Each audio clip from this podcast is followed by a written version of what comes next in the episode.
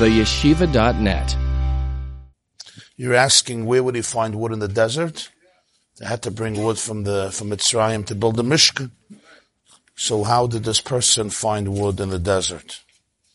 Or trees in the desert? I don't know, I never thought of that. Maybe it was from the surplus of wood that they had. I mean, you're saying in the midbar, in other words, we call it, what, what Rabbi Litzman is suggesting, we call it desert. That's the, that's the name, you know, 40 years in the desert. But I don't know if all the regions that they were in could be classified as desert. It was called the Midbar because basically they were wandering in the wilderness. Right?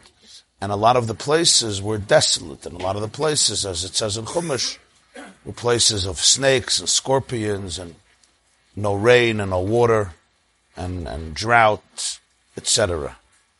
But the Gemara says, for example, that they uh, they uh, had Tagari Umasa'ila, meaning they were close to civilized regions often. Like we see later, they passed Edom and they passed Moav and they passed Ammon and Sichir and Oig. So could be, I'm just thinking practically, there were different regions, right, that were not uh, defined mamash as desert, where there's no trees and no, uh, no produce and no vegetation. And he says with so many animals, you also have to feed them, to pasture. I don't know. It's a, it's an interesting order. It's an interesting order. I have to look into it. Maybe some of Farsham talk about it. Too. Okay, so we have quite a few things going on here in this Maimer of the Baal HaTanya. We have what's called the Eitz HaChayim and Eitz HaDas, the tree of life versus the tree of knowledge and there's a man on Shabbos comparing the trees. That's what the Zohar says. We have the literal interpretation of Mekoshesh Eitzim, which is extremely very different.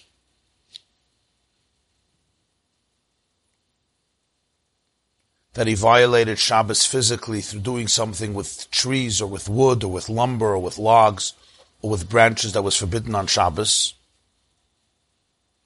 The way the Baal HaTanya puts it here, that he was oiker davar megiduloi. he uprooted something from its natural growth. And we have to understand what the connection between this Zoharic interpretation of comparing trees spiritually to the literal interpretation of violating Shabbos with trees. The Zohar seems like extreme, very abstract, very metaphoric, why, why would they give this interpretation? And what's the connection to the literal story? He's comparing trees and that's why he, he gets killed. It's a violation of Shabbos. It's a problem on Shabbos. When you look at this story, you have the story the way it's described in the Zohar in Parsha Shlach, that he describes in this Maimah. He was comparing the Eitz HaChaim and the Eitz HaDas, wanting to know which is greater. That's in Zohar. That's in Kabbalah. If you'll open up a Masechus Shabbos, Masechta Shabbos Tzadik Vov, page 96, Tzadik Vov Amid Beis, you have the same story. The Gemara also asks, what did the guy do? What did the man do? I think it's in Perik HaZoyrik, of Tzadik Vov in Shabbos. What did the man do? How did he violate Shabbos? And the Gemara interestingly brings three interpretations. The first interpretation is Rabbi Yehud in the name of Shmuel. Yehuda says in the name of Shmuel, what did he do? Maivir arba amas He basically took wood and he carried it. He carried it four amas, four cubits, six or eight feet in a public domain. And with that, he violated Shabbos. He made a hakiri, he made a hanachi, he lifted it up, he put it down, and he walked a certain amount of space in a public domain where you're not allowed to carry not only rabbinically, but biblically. It wasn't a private domain or a semi-private domain, what we call a carmelis. But it was a real Rishus Rabbim, an authentic public domain where you're not allowed to carry four cubits. That was the issue.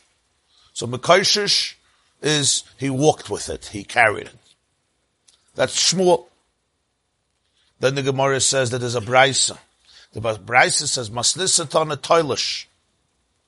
He uprooted the branches. He harvested, he cut the branches. That's the, that's the opinion that Baal HaTanya brings here. Oiker dover megidulai.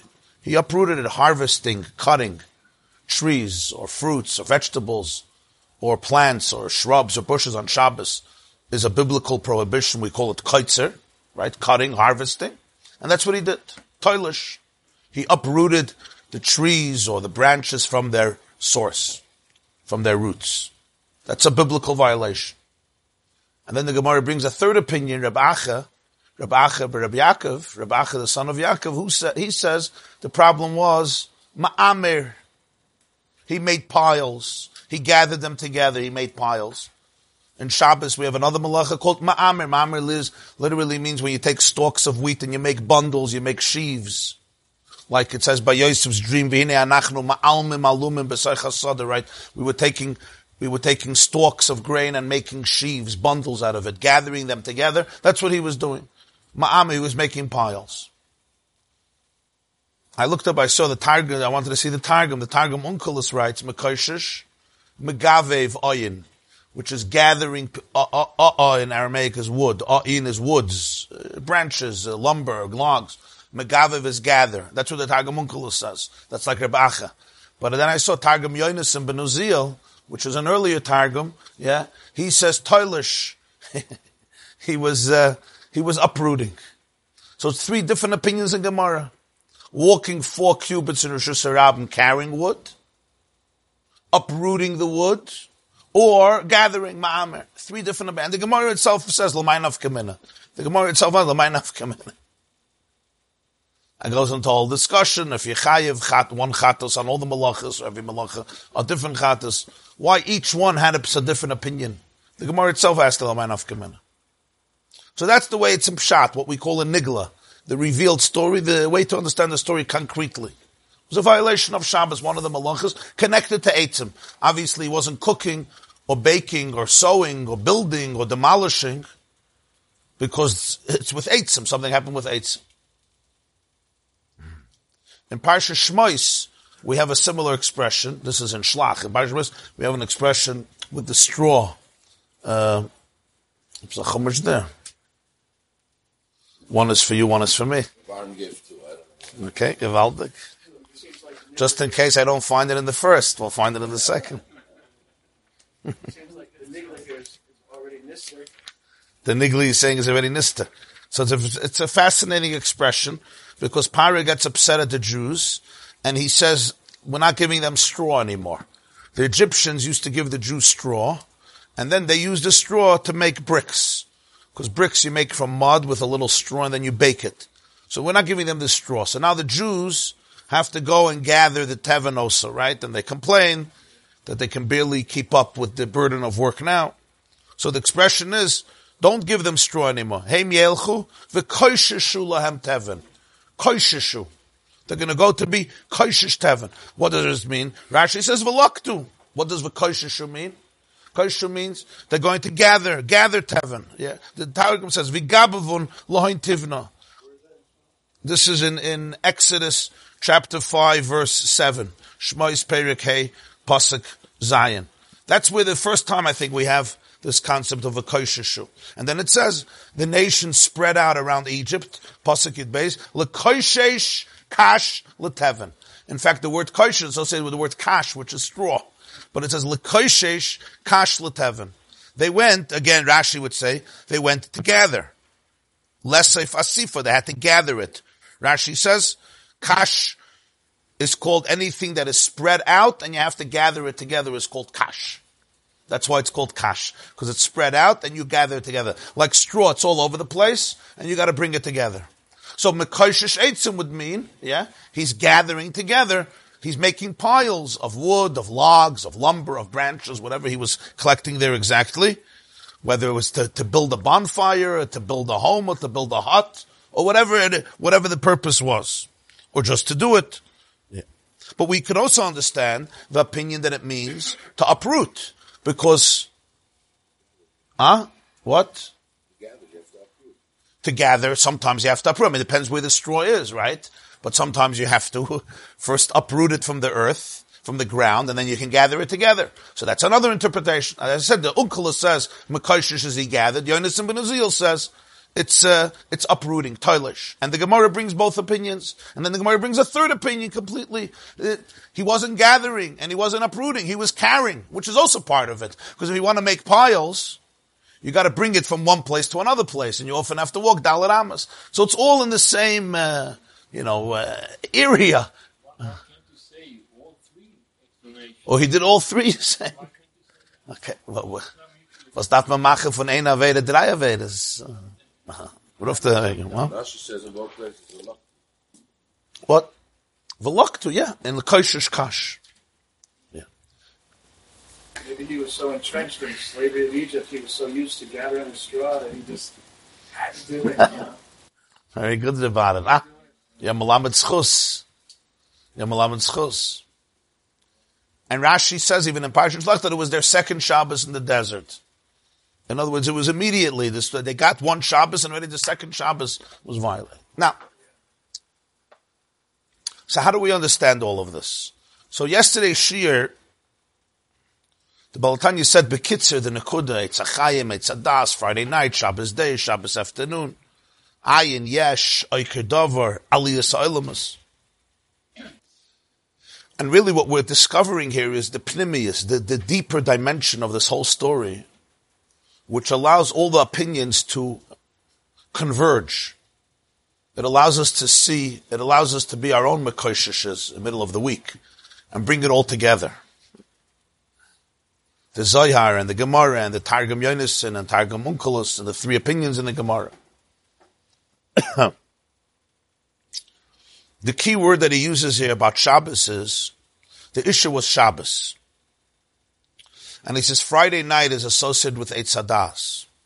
Shabbos day is associated with Eitz Achayim.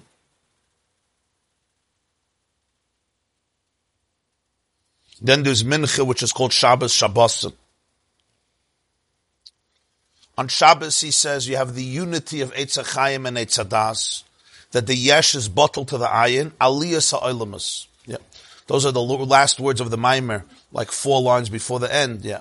But Yom Shabbos, I wanted to read those words again, because that's what we're going to focus on. One, two, three, four, five. Like seven lines before the end of the Maimer, Mem Gimel column one. Dover megiduloi. Hainu shemafrid hayesh liyas nifrid davar nifrid. He uprooted the, the branches and thus, what it means is he separates the yesh, it should be separate and independent, b'chinas davar nifrid. Seems like redundancy. Liyas b'fnatzu b'chinas nifrid. It's separated independently as something that's separate. It should not be aligned or nullified or connected or submerged in its source that gives it life and existence. That's what he's doing. Ubiyom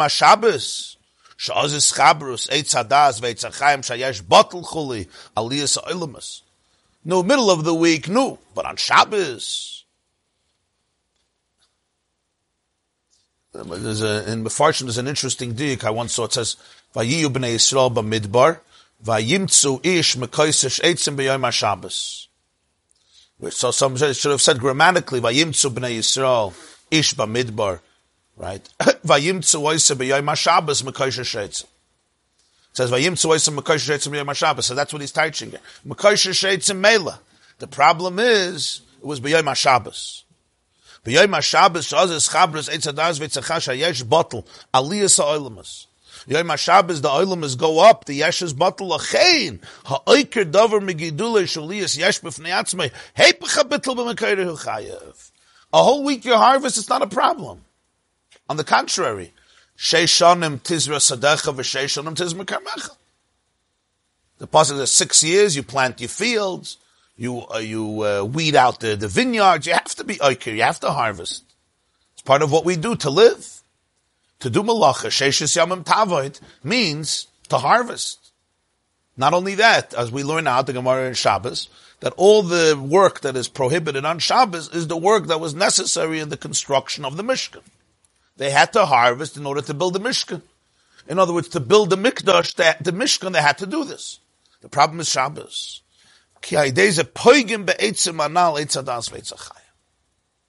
This undermines, poigim is blemishes, it undermines these trees. So there's two words here, aliyah sa'ilamus. What does aliyah sa'ilamus mean? This is a term that's used not infrequently in the literature of Chassidus, aliyah sa'ilamus, even earlier in Kabbalah. Worlds go up. It's a nice expression on Shabbos, the worlds go up. What does it really, what does it mean? What does aliyah sa'ilamus mean? We have an expression on Shabbos, which we say every Shabbos. Vayichulu hashemayim v'aretz v'chal tzvam, vayichalu lekim b'malachta shirasa b'yamashri, vayikadish v'avaruchais, ki voy shavas mikol malachta shabara lekim lasas. On Shabbos, Hashem was shoyvis, which literally means he rested, he abstained from all his malacha that he did. And therefore we also rest on Shabbos. We also abstain from creative work on Shabbos. And that's the explanation why certain things are prohibited on Shabbos, others not. If I want to schlep my couch from upstairs, downstairs, if I have more guests and I have to bring in benches and chairs and couches, it's not a problem. It's not a malach. Turning on the switch, which is much easier, much less malacha, that becomes forbidden on Shabbos. Because the concept of malacha is a creation of something. I create something. I created a fire. I created a new structure. I cooked. I created from, from food that was not edible. I created edible food. I'm creating something. I'm doing a bria. I'm making a transformation in an object. Whether I'm sewing or I'm writing. I create something new. There was paper here and I created letters, words on this paper. It's a creation of something. And on Shabbos, we cease to be creative. Schlepping a couch from upstairs to downstairs in Rishus HaYachid, that's not forbidden on Shabbos uprooting, planting is a creation. Plowing, I create, I transform the earth from being infertile, it becomes fertile, it becomes susceptible to be able to sow, to plant. I planting a creation, I'm putting in a seed. I didn't just put a seed somewhere. I put it under the earth, I covered it up, I buried it. I now created the potentiality for, for a whole new, uh, pro, for new produce, for new vegetation. Muktzah is not min Torah. So. Uh-huh. Okay. Hoitzah, Taka, Chazal describe, it says, Hoitzah malach gruyahi. The first, uh, the beginning of Masechta Shabbos, Taisa says, why does Masechta Shabbos begin with carrying Yitzias HaShabbos? It's the last of the 39 malachas. So he says, because Hoitzah is malach gruyahi. It's an inferior malach. It wouldn't seem like a malach, so that's why he puts it first. Because Hoitzah, there's really no transformation. I take my keys, from my house into the public domain, what, what, did I do? I didn't change the key. All the other ones, yeah. I made a fire, I was mavir, I was mechaba, I made a fire, huh? Yeah. The, the change is, I transited from one domain to another domain, and the Torah tells me that's a change. The fact that the thing is in a different domain is a change. But you have to really understand, because that's an exception. It's called malacha gruya. Malacha gruya means it's an inferior malach. It's not, you wouldn't call it a malach. Just like when I take my couch from upstairs to downstairs, I also change the domain. No, because it's in my house. Or from my house to my porch. That's not a problem because it's in the domain. I take it to a public domain. I didn't transform it. It went to a place without walls. from walls, it went outside without walls. A real Rishus Rabbim is not only no walls, you need to have, you know, a biblical Rishus Rabbim is just as a Pashat.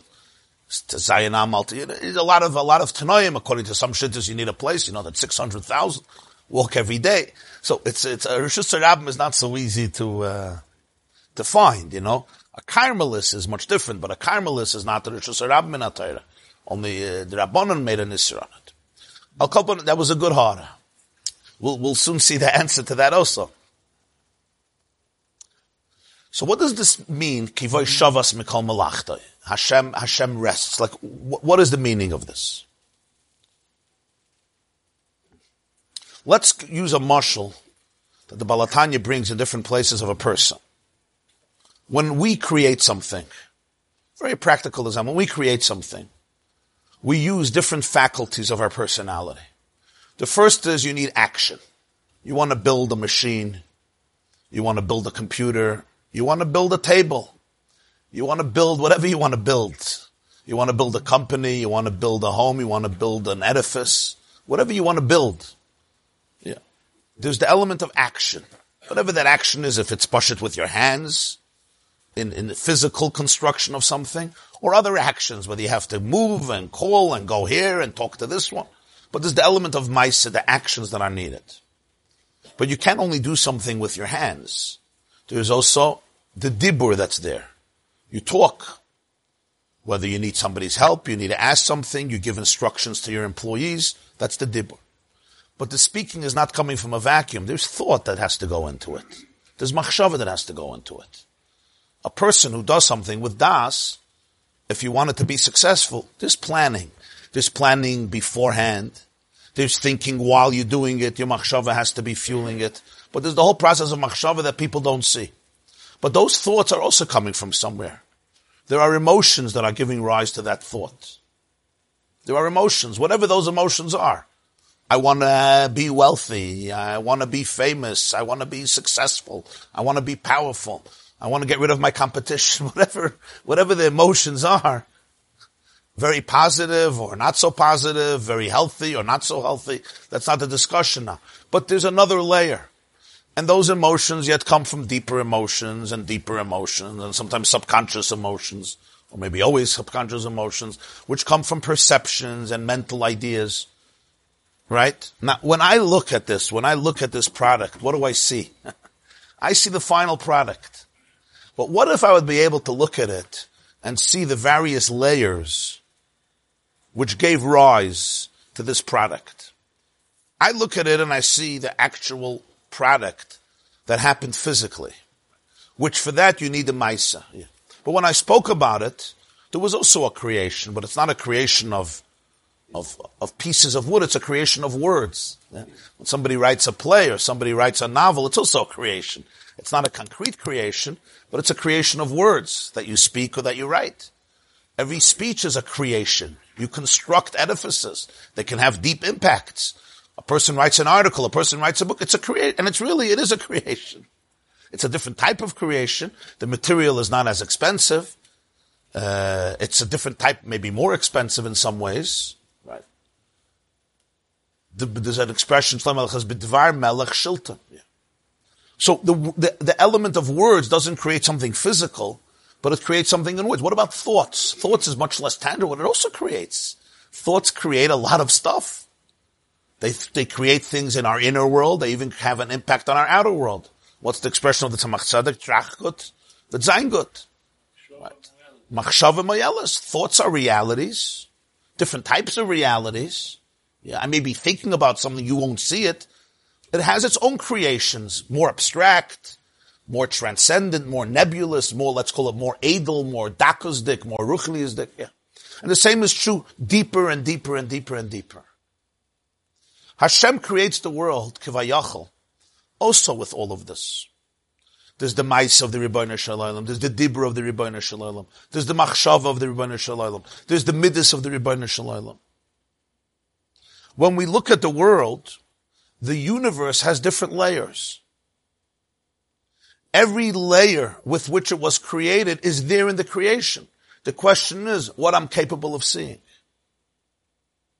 Do I see it from the most outer level or can I see it from a deeper level? But every single thing, and this is one of the chidushim in our generations that within science we know that there's different layers of seeing everything. And it all depends, not on what it is, on the glasses you're wearing.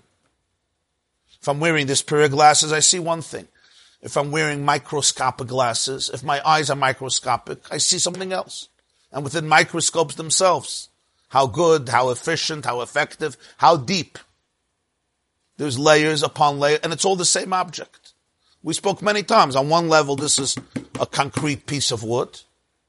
And you go on a deeper level, it's a whole new reality. You have scores of atoms beyond even what we could count, beyond millions and trillions and zillions, sextillions, quintillions of atoms revolving in a tremendous speed, mostly empty space, with a nucleus in the middle and electrons revolving around it. It's just our eyes can't deal with that, uh, that, uh, smallness, so we put it together. We're, we're Mekosha you know. We put it all together and we make a solid thing.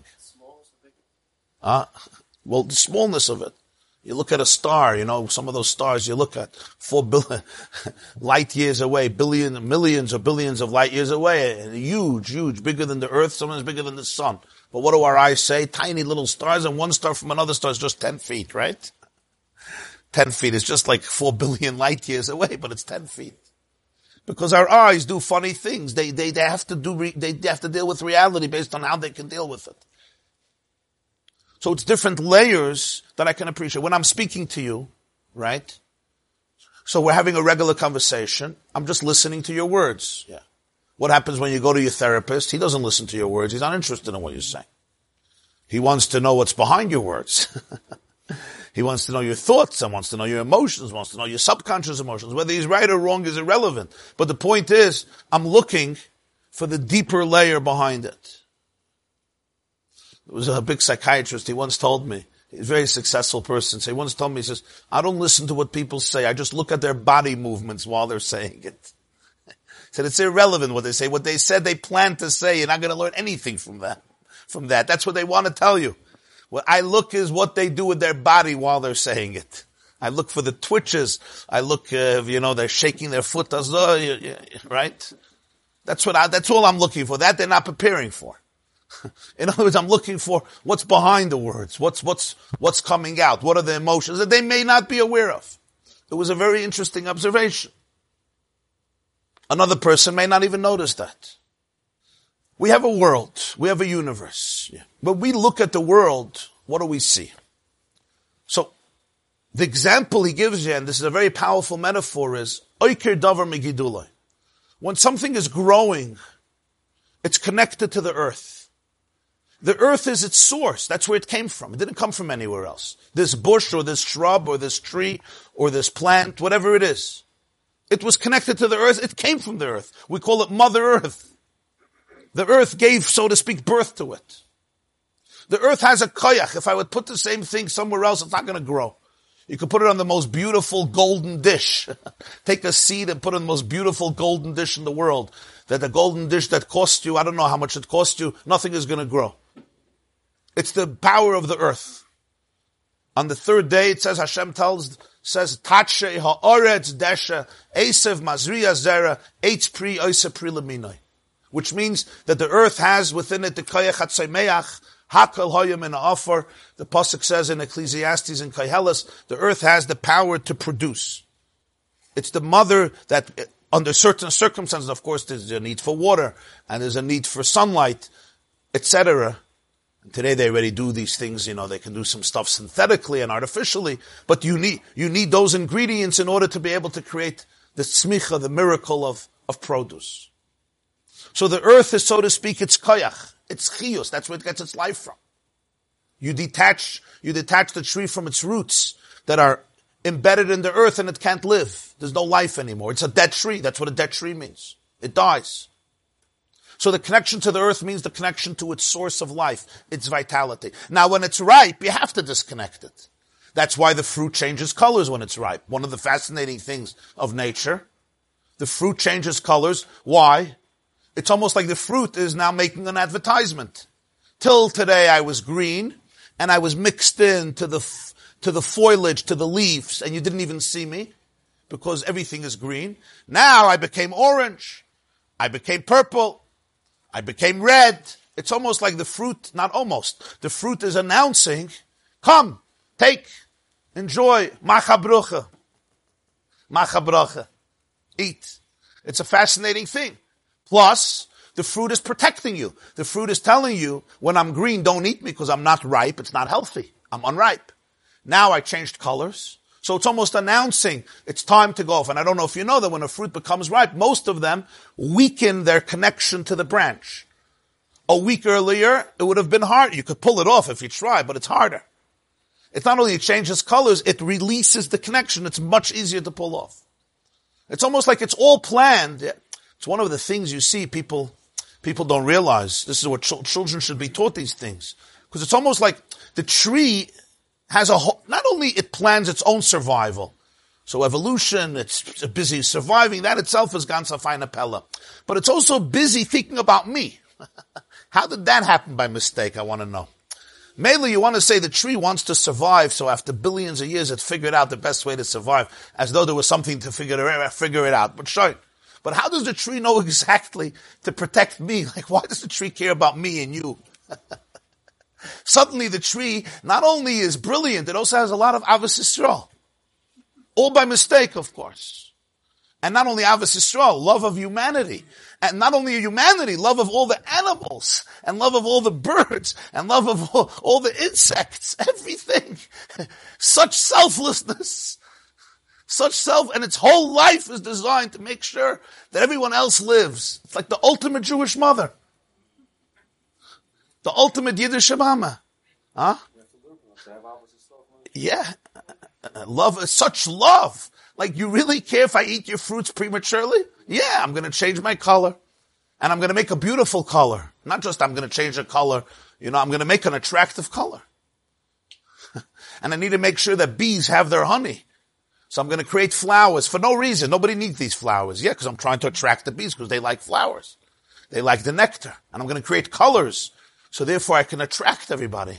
And I give them and they give me and they pollinize me. Right? So all this is happening. All this is happening constantly. Why did I get into colors? I forgot. Uh, so there's a time that it releases its grip exactly, and you have to separate it. Because now if you continue staying on the tree, you just become a burden. You know, we see these fruits, either they rot or they just fall off on their own.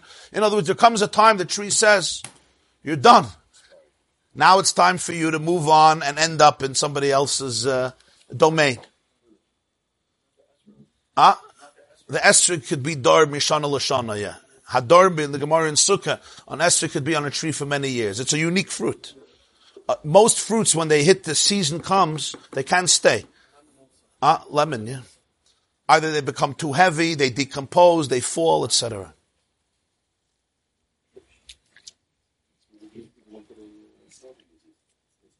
Huh?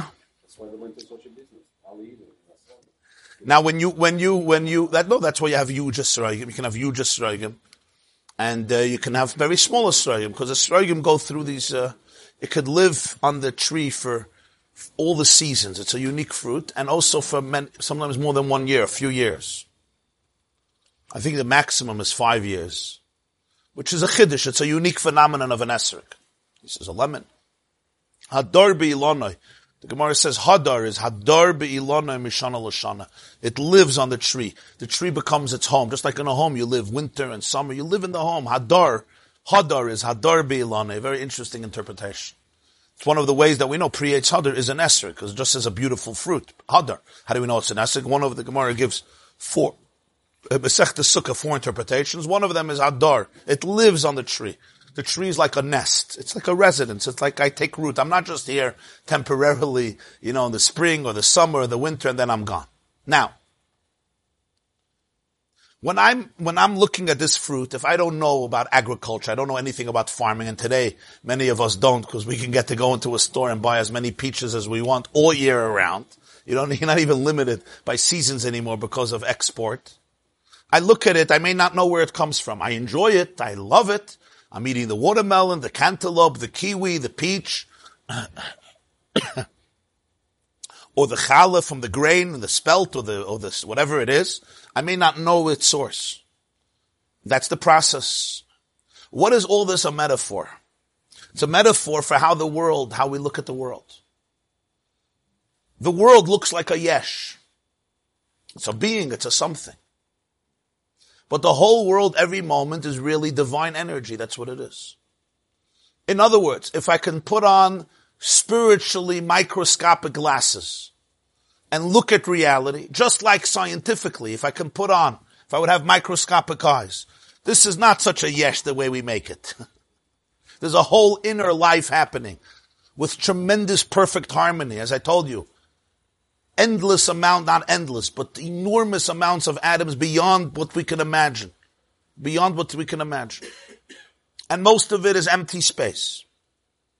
And it works in that perfect harmony and symmetry. If I can yet go a step deeper in that empty space, if my eyes could pick up that empty space, what I would see is the Dvar Hashem, the divine energy that sustains it, that gives it vitality, That's called ayin. Why is it called ayin? Ayin means nothing. Not because it's nothing. Because from the world of the yesh, it's not tangible. And that which is not tangible, we often call ayin. It doesn't exist in my world. I say it's ayin. It may be more important than the yesh, but from my perspective, it's called ayin, not because it's really ayin. The ayin may actually be the most important element here, but for my, my eyes don't pick it up. If my eyes don't pick it up and my fingers don't detect it and my ears don't hear it and my nose doesn't smell it and my mouth doesn't taste it, from my perspective, it's called ayin.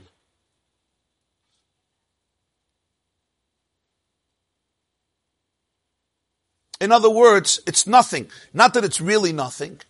In the world of the yesh, it doesn't mean anything. It, the yesh is not moved by it because it's unaware of it. It doesn't have the instruments to grasp it. We say Shabbos, Hashem seized, kivoy shavas mikol malachtoi, lasas. So the Baal HaTanya says what happens on Shabbos? Aliyah ha'olamas. The olamas go up. What does it mean the olamas go up? It means that on Shabbos, Let's say Hashem would create the world only with machshava. Not with dibur, not with maisa. What's the difference between machshava and dibur? Between thought and words. Thoughts are inside. Speech comes out. If I would think, nobody would know what I'm thinking. No, I don't know what you're thinking. The Gemara says, I speak, I communicate so you know what I'm thinking. In other words, speech is always that which comes out from you. And it goes to another person. And as we know very often, a person could take your words and misconstrue them. A person could take your words and paraphrase them and quote them in his own name. A person could take your words and completely misunderstand them, miscalculate them. Whatever, whether it's intentionally or unintentionally. You know, the telephone game, right? that game of telephone, and suddenly nobody knows what the original word is. With thoughts, the thoughts are inside of me. I know exactly what I'm thinking. You're not going to tell me what I'm thinking. But words, words is a different world. The Hashem spoke the world in words. Vayomer elikim. And then there's even an element that we speak of Maisa. What does all this allow? It allows for the energy, just like words come out of a person. They leave a person. And they are separated from a person. I don't even have control over them anymore. And in fact, you could take my words and do with them what you want, including make them, put them on a WhatsApp and send them viral, as people do. And fa'falin, the words are out, boom, next. It's gone. And you don't know the impact. Hopefully it's positive. But the point is, you're not even in control over them. Why does it, we say Hashem speaks the world in words? It's a metaphor of saying that the world assumes an identity that you could perceive it as something separate from its source. Just like words, leave me. If the world was only created by machshava, what would it be? It would have never leave the source. So what type of world would I see? I would see a world that Hashem is everything. Hashem is everywhere. Einoid Mulvada. And you know what? That world exists. It's just a deeper layer. As I told you, when you create something, the mice is there and the dibur is there and the machshava is there. It's all there. The question is what you're picking up. This is very important. The world has many layers. The more science is coming closer and closer and closer to the truth, what is it? It's always revealing another layer. Every week, if you follow these uh, pieces of news, you'll see they discovered what is behind this and what is, it's another layer, another layer, another layer until the moment Mashiach, what's Pshat Mashiach? The V'nigla kvoid Hashem v'rochel basa yachtav kapi Hashem dibber. Mala oretz deis Hashem kamayam liyamachasa. When you'll discuss planet Earth, you'll discuss geology, astronomy, cosmology, science, biology, physics. What are you going to see? You'll see Elikos, you'll see Achdus Hashem, oneness. And already today we see the convergence between the physical and the spiritual in crazy ways. I told you many times the physicist Planck, he said that matter is a derivative of consciousness. Consciousness is not a derivative of matter. Which means the Gashmi is the, is the cause of the Ruchni. The Ruchni is not the cause of them. We always thought matter is a fact. There's a world. Now figure it out. It's this. It, no, he says. The reason there's a world is because you think there's a world. This is not coming from spiritual words. It's coming from a nuclear phys- from a physicist named Max Planck, a Nobel Prize laureate, one of the the great uh, theoretical uh, theoretical physicists, quantum mechanics. He says matter is a derivative of consciousness. In other words, it exists. What exists here is because I see it that way. It's because of what my my interpretation. What if my eyes would be able to see a deeper layer? It would be a different world. Is that world not here? Of course it's here. The Rambam has an expression, Hilchas Shuvah, Olam Haba, is not a world that's coming in the future. He said that it's the same world that's here now. Olam Haba just means that the person sometimes needs a soul that's not clouded by static to be able to see it. There's a Mekubar Ramemi Fano, Menachem Azaria Fano, one of the great Mekubolim in, in Italy. Fano was in Italy. The Ramemi Fano, Panu. Says, I say, Sodom Amonis. She says, every person walks around either in an Aver Gan Eden or an Aver Gehenna. It's not you go to Gan Eden or Gehenna. The leption in Gan Eden or Gehenna. Depends which world you're in. One person is living in a world and they create their own Gehenna. Another person is living in Gan Eden. In other words, it's the energy. If somebody is sensitive to it. So all the layers exist. The question is what I pick up on. What's the uniqueness of Shabbos? The uniqueness of Shabbos is Aliyah Sa'olamas. What's that Aliyah Sa'olamas? The worlds go up. What's, what's, they go on a ski slope. We put them on on one of those, uh, what are they called when you go skiing? Huh? Lifts. And suddenly the worlds go up, they go higher. What does that mean? So you say, Ahecherevelt. It's something very genuine about Shabbos.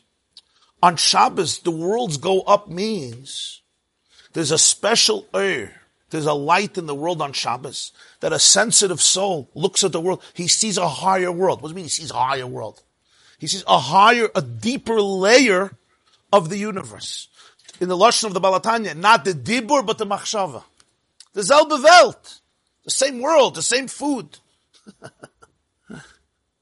but a whole week if I eat it, fine, eat it. On Shabbos suddenly it's a mitzvah. So it's not pshat like some people think on Shabbos it's a mitzvah to be uh, a, a glutton, fakert. On Shabbos the world is a different world. That's the story with the Ruzhiner, the Helik Ruzhiner. Uh, I told you he was learning a Masech Shabbos. A person is lost in the desert. He doesn't know when Shabbos is. Right? What do you do? He didn't take a cell phone, of course, or the battery died. You have to add that in the Gemara, and therefore he doesn't know when Shabbos is. And what do you do? You lose count of time. When do you keep Shabbos? So there's two opinions. You count six days and you do Shabbos, or you do Shabbos and you count six days. Rabbi Yisrael of Rizhin, when he was a child, was learning this in Cheder, in Yeshiva, and he asked his teacher, what is the meaning of this Gemara? Shabbos doesn't know when Shabbos. So he repeated it again and again, and the Rizhin says, I don't understand. And he was surprised because he had a good Kepela. He says, what don't you understand? He says, how is it possible as a Yid Veis when Shabbos is? How do you, how do you lose sight of Shabbos? So he says, what do you mean how? You, Megita cook.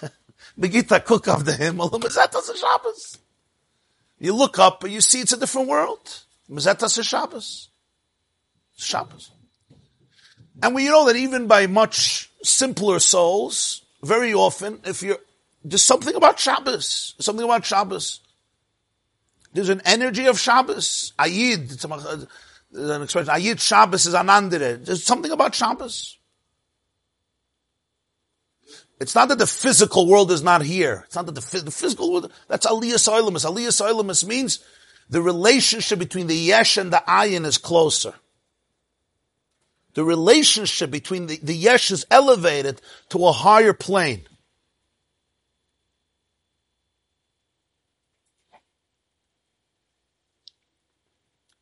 Now, there's a difference. If there would have never been Dibur and Maisa, if the Hashem would only have Machshava, we wouldn't see a physical world. We would see in the physical the spiritual. Once that happens, once it came out, so it stays on Shabbos. It doesn't go away the physical world. But shavas. What happens when you rest? You take back your energy. You reclaim your energy. So now the world operates on a higher space. To put it in simple words, not so simple anymore, what's the difference between Shabbos and the weekdays? One nakuda. In the weekdays, there's something called Rishus HaRabbim, a public domain. There's you and there's me. You ever walk, I sometimes marvel, I'm in Manhattan and you walk on 2nd Avenue, Madison Avenue, 5th Avenue. How many people are walking there? Hundreds of thousands, millions of people. Yeah. Today everybody's on their phone, almost bumping into each other, bumping into poles. But even a few years ago when people still walked and they looked ahead of them, not texting, millions of people. And sometimes I'll stop for a moment and think, every person here is thinking about something else. Everyone. Yeah. Every person. Hundreds of thousands.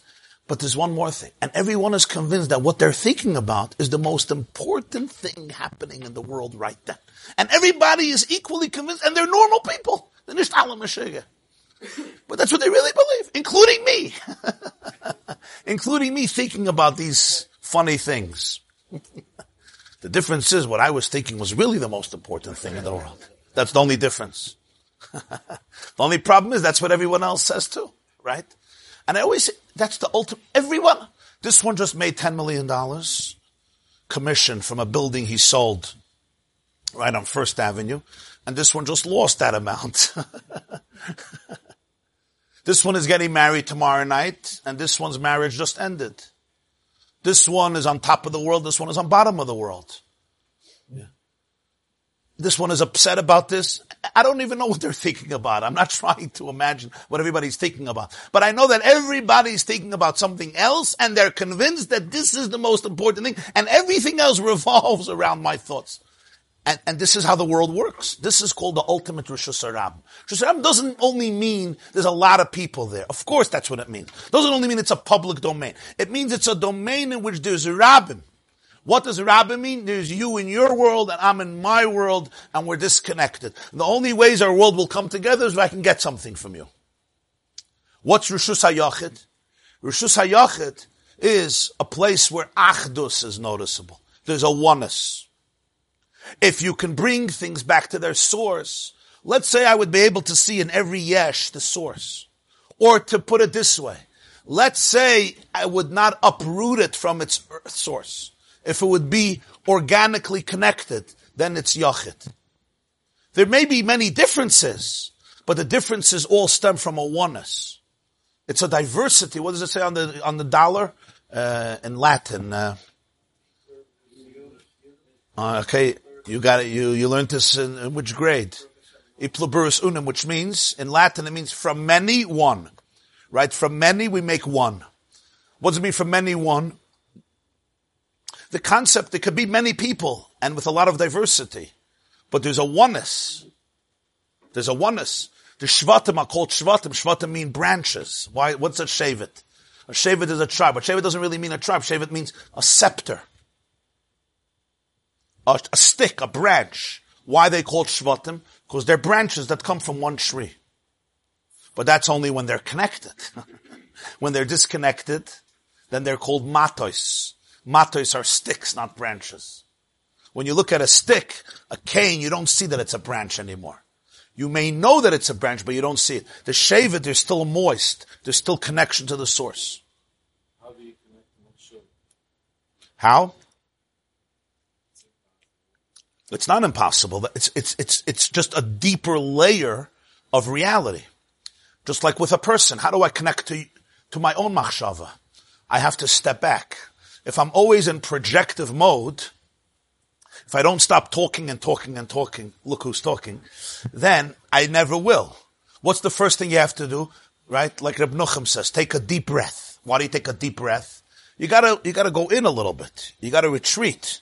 I have to go out of, out of the outer world and go into the inner world. Notice what I'm thinking. Notice what I'm feeling. A lot of people don't have time for that. They're too, that's Shabbos. Shabbos, you go, you, so you go into an inner world, huh? Sharpening the sword. You sharpen the sword in the woods. You work just harder. You sharp, you have to sharpen this. right. Right, right, right. Yeah. And the deeper I go, the more effective everything becomes because there's much more depth in it. Yeah. The same is true in relationships.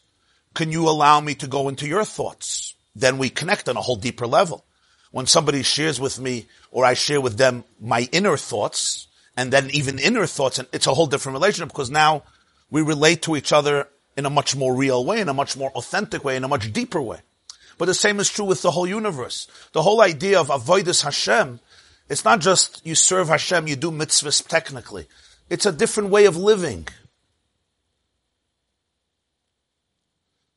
All of the teachings of the Baal Shem Tov, yeah, it's all about a different way of living, a different way of looking at the world. It's not just uh, the Baal Shem Tov came to teach Jews to do a big shalashudas. Yeah, shalashudas is very important, and there should be good food by shalashudas, not only egg salad. But when, when, when, when, when, ah? Nasababka, yeah. But when, when, when it's reduced to that, you lose the whole point. It's a different, it's a, it's a way of life.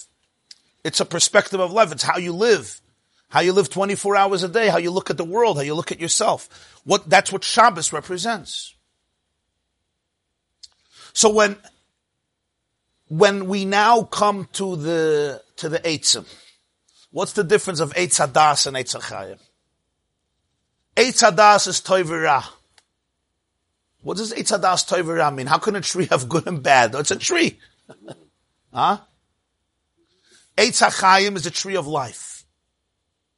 It really represents that what the Baal HaTanya is saying here is two ways of living. They're both trees. They both come from the earth. They both get their chiyas from the earth. But one is an Eitz Hadas and one is an Eitz HaChayim. What's the difference between the two? Eitz HaChayim is a tree, we call it a tree of life. Eitz Hadas is also alive. If it's not alive, it wouldn't be a tree, it would be dead. But it's called Eitz Hadas, Toiv Vira. It's a mixture of Toiv Vira. What happens as a result of the Eitz Hadas? Struggle. They're not comfortable anymore with their nakedness, literally. They have to dress up. They're not comfortable with themselves. What's the first question Hashem asks Adam after the Eitz Hadas? Ayeka, where are you? Not geographically only, where are you? Like Rashi says, he knew where he was. It's a deeper question, existential, Ayeka. You know, wo bist du of the Welt? Where are you? Why is that the new question? Because this is what happens as a result of the Eitz There's Toiv and there's Ra.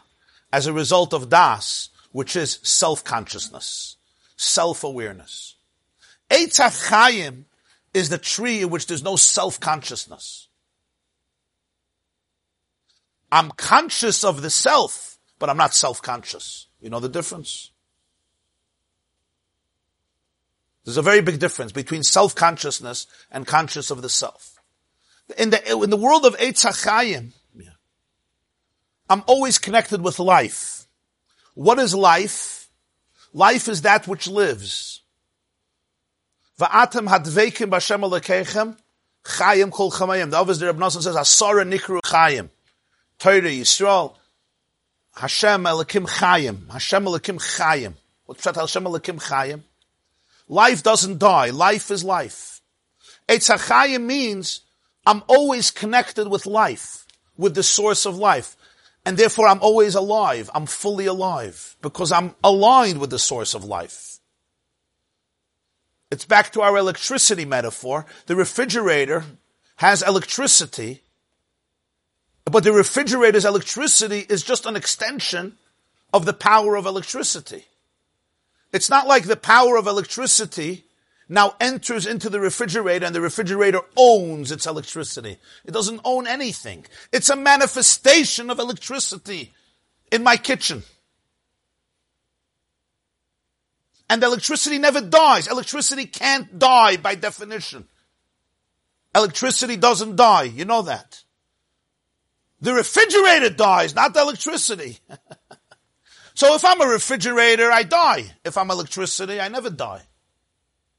You understand what happened by the Eitz Hadas, By the Eitz HaChayim, yeah, there's no death. How could there be death? Why should you die? The you doesn't die. The you is aligned with electricity. You're just a manifestation of electricity. There's no death. You can call it unplugged, maybe. Unplugged. unplugged means that you're not manifesting the electricity anymore. That's what you're doing. That's why death, those are the, uh, uh, electricity doesn't die and Neshama doesn't die. Unplugged means my goof is not manifesting the electricity. But my electricity doesn't die, my life doesn't die, my personality doesn't die, nobody dies. Before the Eitz Hadas, the physical was not separate from the spiritual.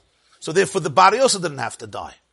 Eitz Hadas Toivera means a world in which I become self-conscious. And now I want to own the electricity. Now the refrigerator says, sorry, it's my electricity. I own it. Really. And I create a whole philosophy around the fact that it's my electricity. And now I become insecure. You know why? Because your electricity is more powerful than mine. So now I'm busy with insecurity. I'm not sure who I am. So I go to therapy. Can you tell me about my electricity? Because I'm really threatened by my wife's electricity. Eh. In Eitz HaChayim, what do you mean you're threatened by electricity? You're both manifesting one electricity, you in this way, me in this way. You're one. We're all one. Electricity is one. Hashem Echad. I'm manifesting it here. You're manifesting it here. We're one. Rishus Hayachid. Eitz Hadas creates Toiv. I'm not sure. Toiv is connection. Ra, as we said many times, is brokenness, fragmentation. I'm disconnected. So there's Toiv Ra, all Ra comes from this. All depression comes from this. What's depression? Depression means I have no value. I'm a shmata. What do you mean you have no value? Does God get depressed? yeah, when you get depressed. What do you mean I have no value? What's this I that has no value? This I is an infinite manifestation of God in this world. How could it not have value? Can anybody explain that? The Harris was tutzach. The I always, ha- it has infinite value if it's rooted in the Eitz HaChayim.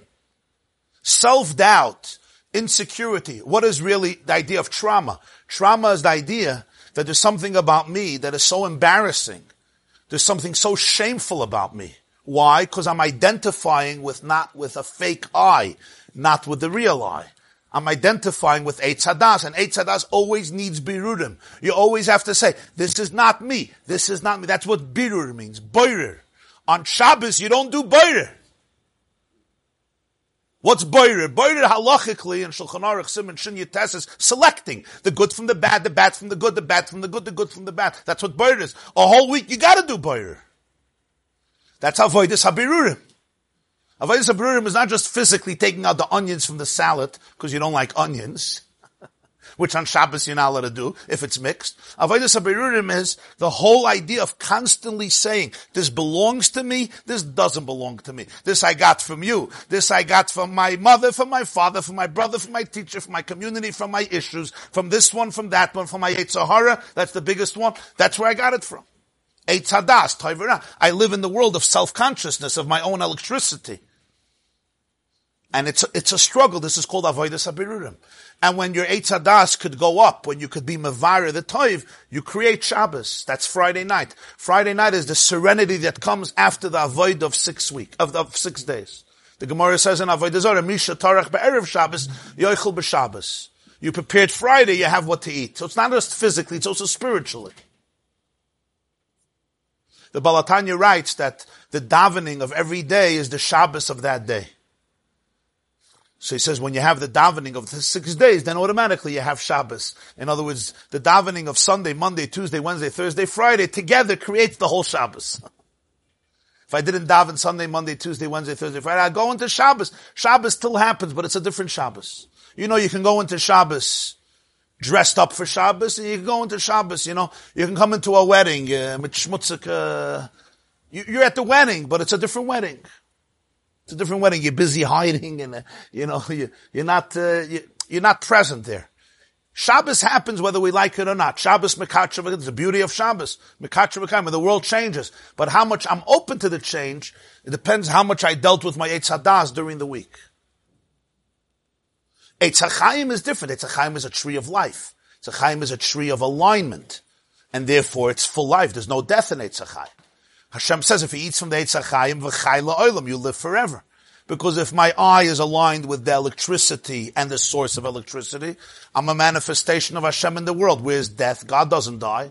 Ani Hashem loisha nisi, va'atem b'nei Yaakov loichi lisa.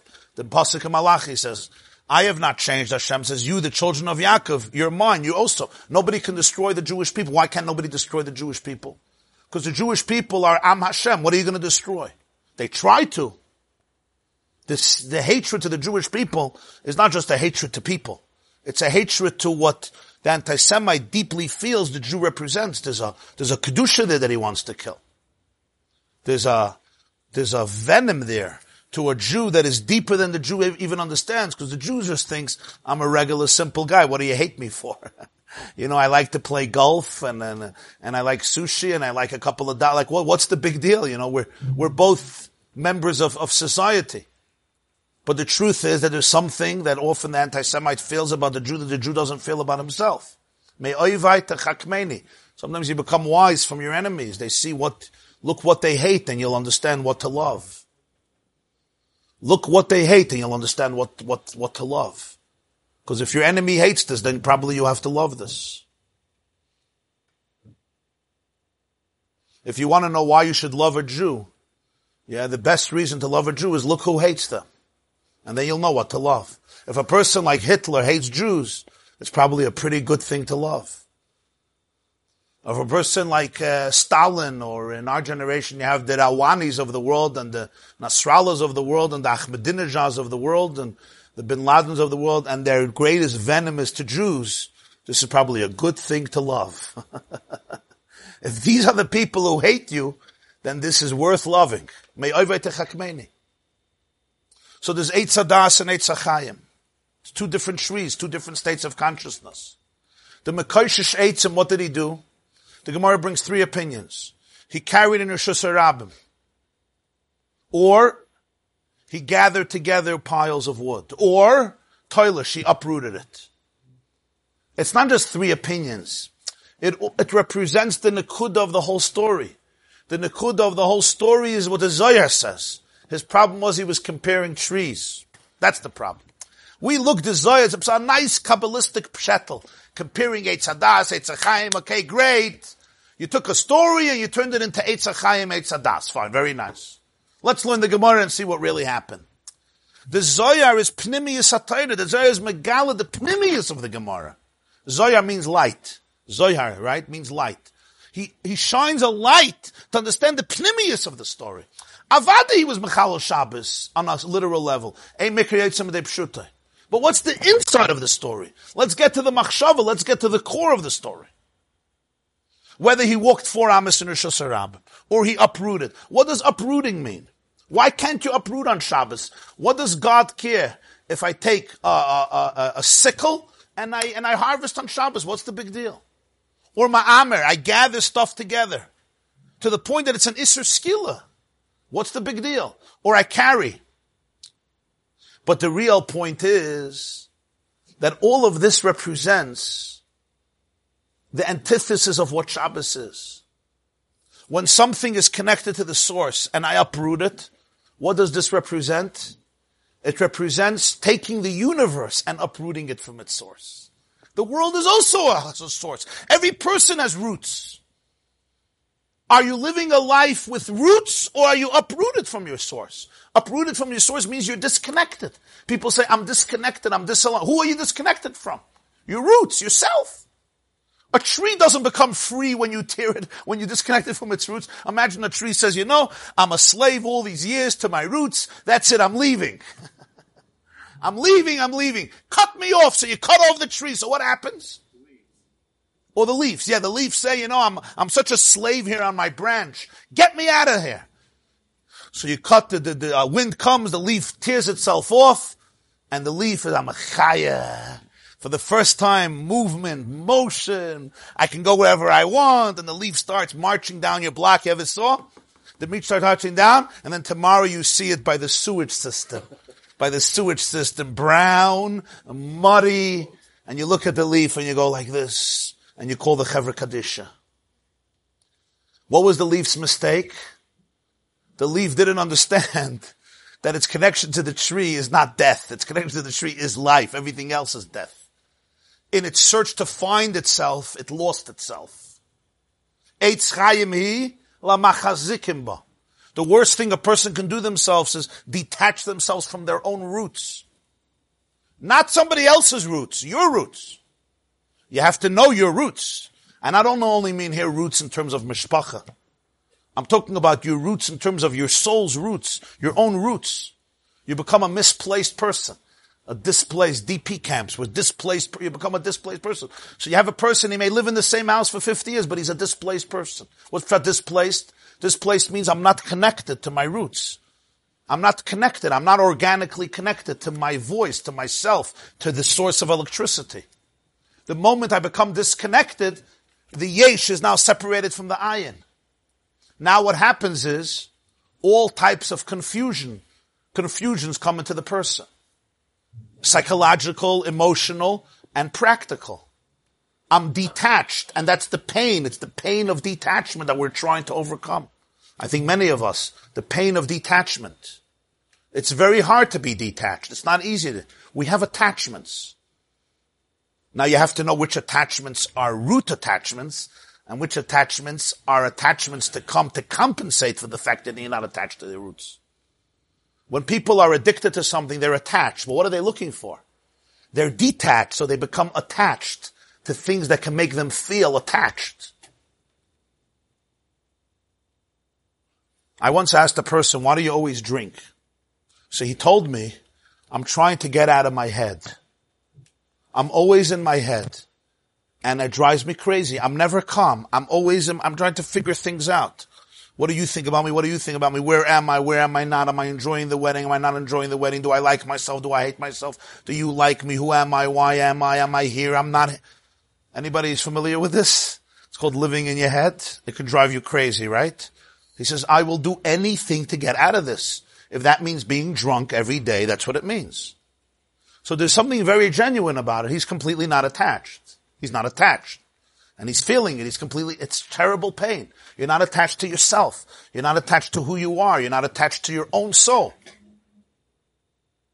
I said a beautiful word Shabbos from the Baditch, two Shabbos ago from the Berditchever. It's a moedidik word in Kedushas Levi. It says that Yehoshua sent two spies to check out Eretz Yisrael in the Haftarah of Shlach. Moshe sent 12, Yehoshua sent two. So the expression is he sent Miragle Cheresh.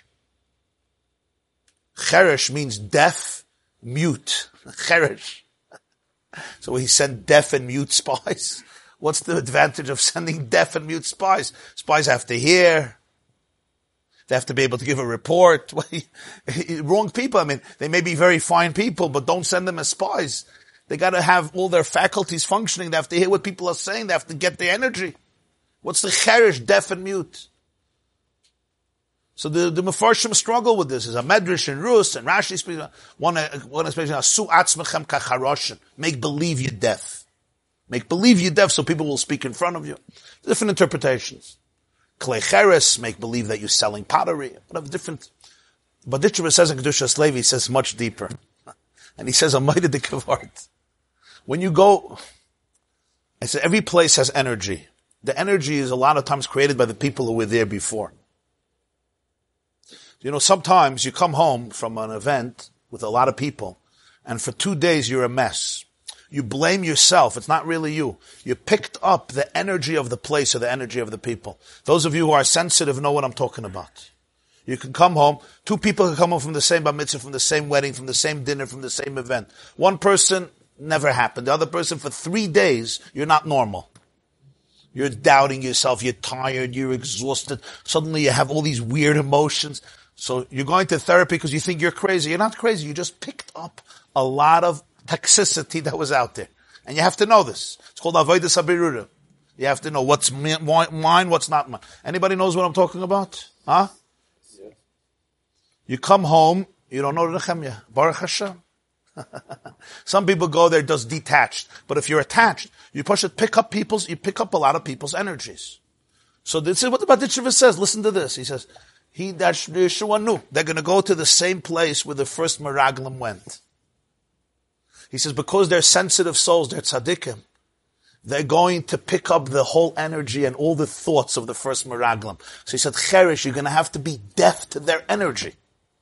Don't take in that energy. You're going to experience all their thoughts because you're going to be walking in the same terrain. You're following their footsteps.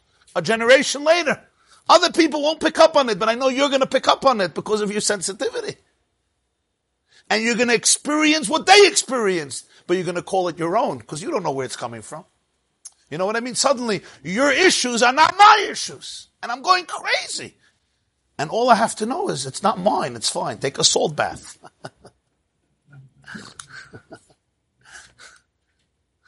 Get a mikveh. Get, get rid of it. It's, it's not your problem. It's enough to deal with your own energy, you have to with other people's energies. So he says, Miragale Cheresh, you're going to have to be deaf to their voices that you're going to feel, you're going to experience. The Hearst?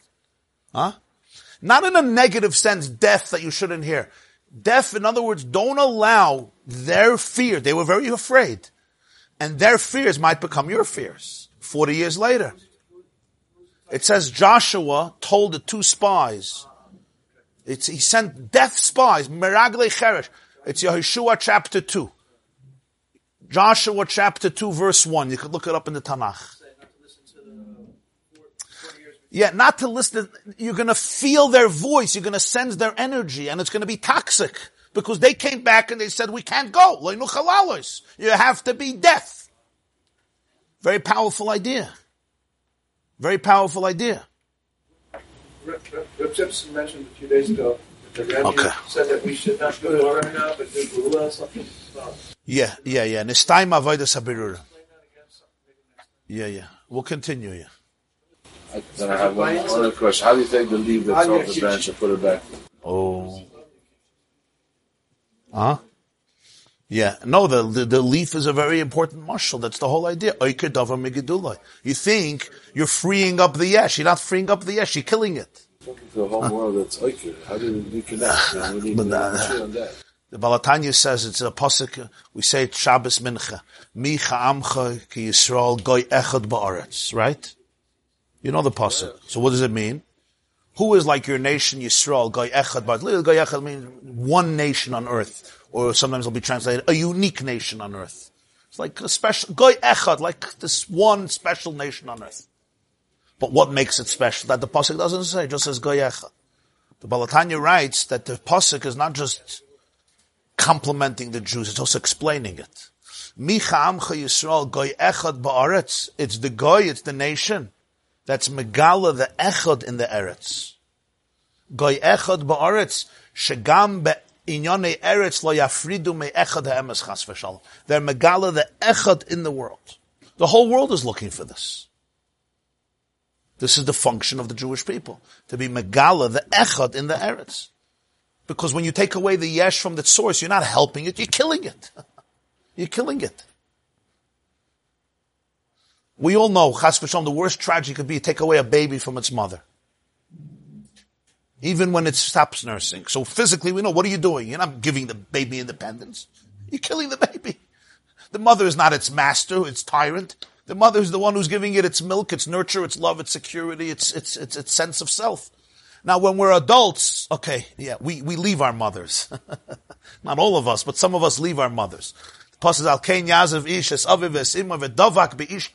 But there's still things that we're connected to. Whether it's our mother, our father, in a, in a way of adulthood. And taking that away from that which you have to remain connected to, right? You're not, you're not helping the person. You're, you're, you're, you're, you're killing the person. You're, you're killing the poor plant. You're killing the poor tree. You're trying to do it a favor. Uh, you're, you're, you're, you're mafrid it from itself, from its chius. So you're not helping it. Elamai, you have to be aligned with your own roots, not with somebody else's roots. That's, that's the issue. The issue is sometimes you come and you'll say, I'll connect you. I'll connect you to my roots. You understand the difference? That's another form of separation. I can't connect you to my roots. I have to connect you to your roots. If I, I see here only one, one eight. Teukens be'echad ma'ivrev. Shekarov. Is that the only? Well, all Torah mitzvahs is a life of alignment. That's what it is. Every mitzvah is another way of alignment, aligning the world with its source. Like the mitzvah we learned today about Shabbos. What is Shabbos? Shabbos is ultimate alignment. Every mitzvah in its own way, tefillin in its way, and davening in its way, and krishma in its way, and brichas hamazon in its way, and, and, and biur chametz in its way, and eating matzah in its way. Every mitzvah throughout the year, and mezuzah in its way. Reb Isaac, the house was tutzach. Huh? I was told that the person lives, he's not like a leaf by. Even after, we're never that way. The question is in our perception if we're that way. In physicality, you could tear off a, a fruit. In, in spirituality, you can't separate your electricity from the source. Try. Take the plug and say, I don't need you anymore. I don't need electricity. I have my own. What happens? Try it. the iPhone tells the electricity, ich darf. I'm independent. Steve Jobs made me. I don't need you. Okay, unplug the phone. It'll be alive for 10 hours, 6 hours, 5 hours. You'll still, you'll live. In the human example, you'll be able to live, you know, you'll function, but there's no, you know it's not real life. A much better way of living is, not a real way of living is, I am a manifestation of the electricity in this world.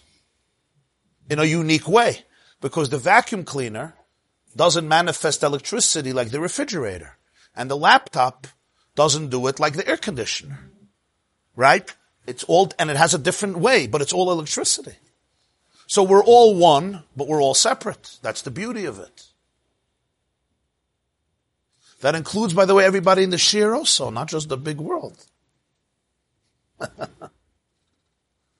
Lamashal, me and him are one, believe it or not.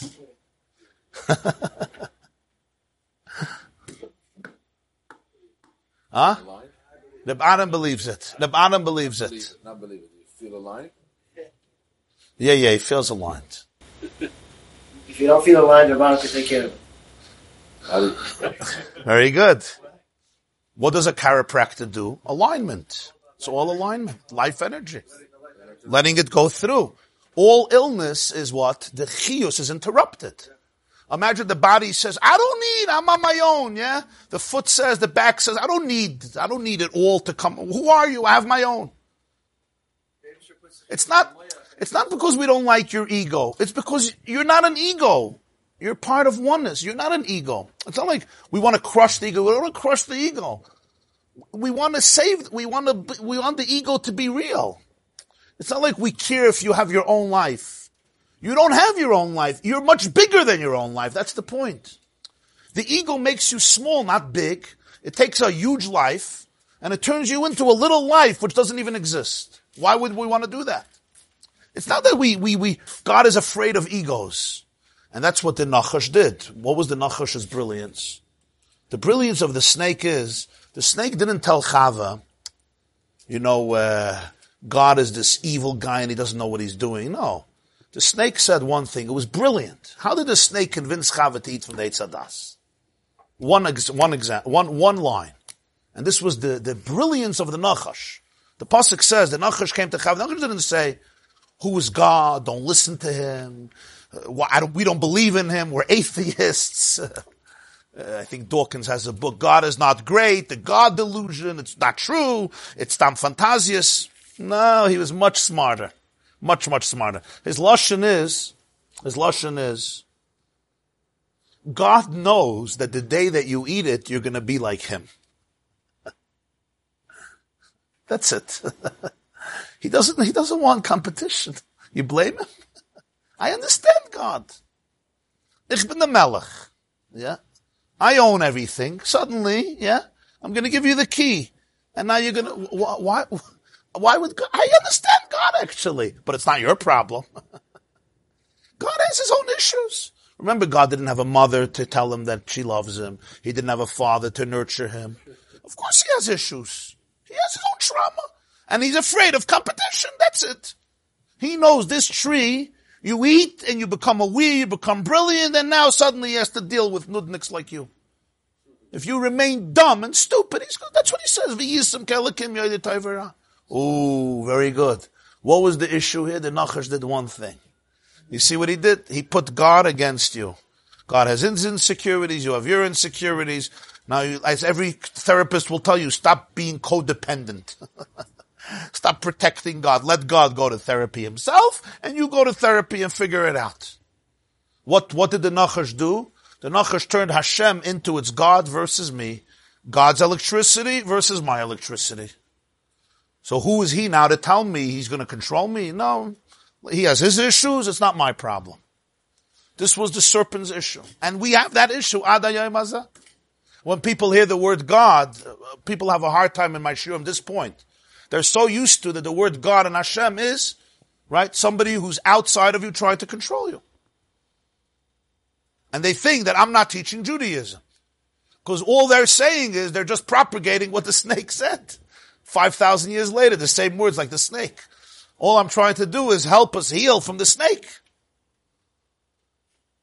God is not outside of you trying to control you. You are God. God's will is you. Your will is Hashem's will. That's what it is. There's alignment. You're bigger than you ever imagined.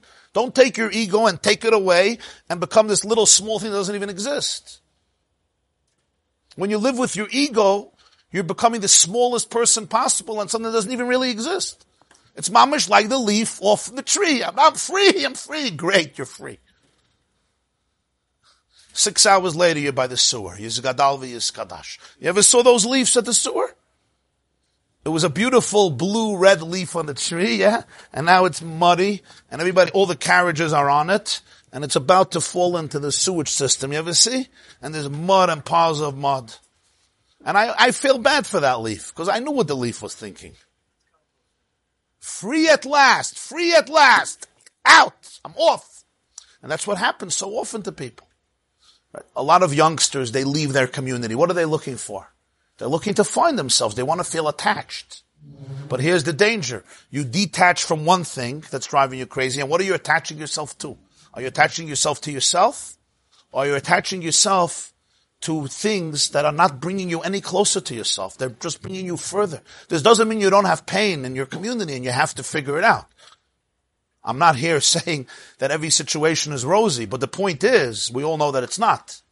Right? But if a kid was, let's say, abused in a community, he can't feel attached there. How can I feel attached? I don't feel safe anymore. I feel shame and hate and. So I'm looking for myself. But where do you go to look for yourself? The worst thing is to go look for yourself in places that will promote your detachment. They will not attach you to anything. On the contrary, they will distract you from your detachment. Huh?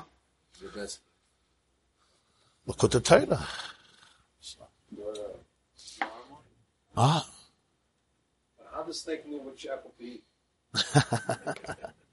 snake. If you ever dealt with a snake, they know a lot. Yeah. The Nachash was very smart. This is what the Yetzer Hara. Yetzirah doesn't say Hashem is, is Hashem, Hashem is Hashem is not. He's here. He just has his issues. He got his issues. He shouldn't control you. The moment God became the controller, right? Ooh, you want to control me.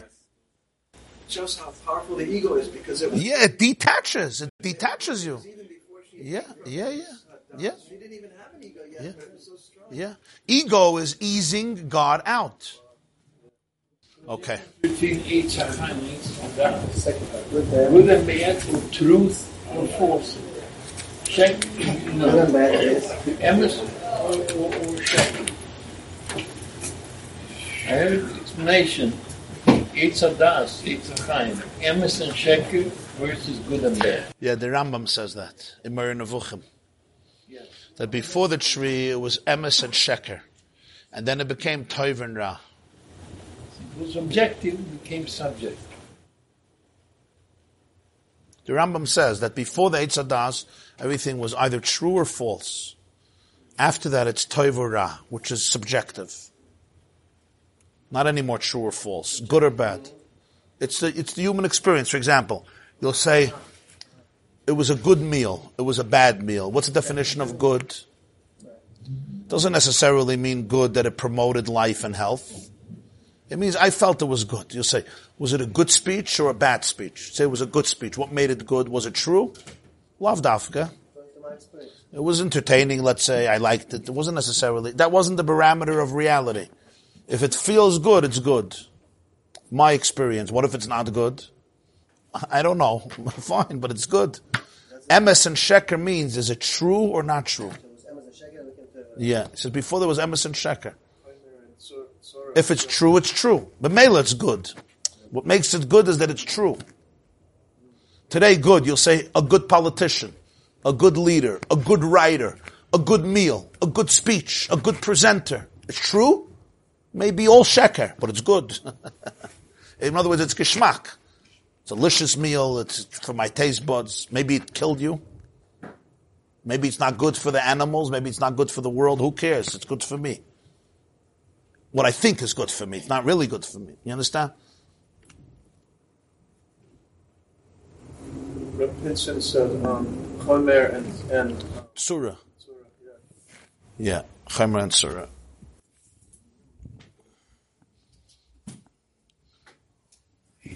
Seems like a lot of this stuff is Huh? connected. Seems like a lot of this stuff is connected. Yeah, of course. Well, it's all connected. That's what we learned today. We learned today that it's all connected. This class is brought to you by theyeshiva.net. Please help us continue the classes. Make even a small contribution at www.theyeshiva.net slash donate.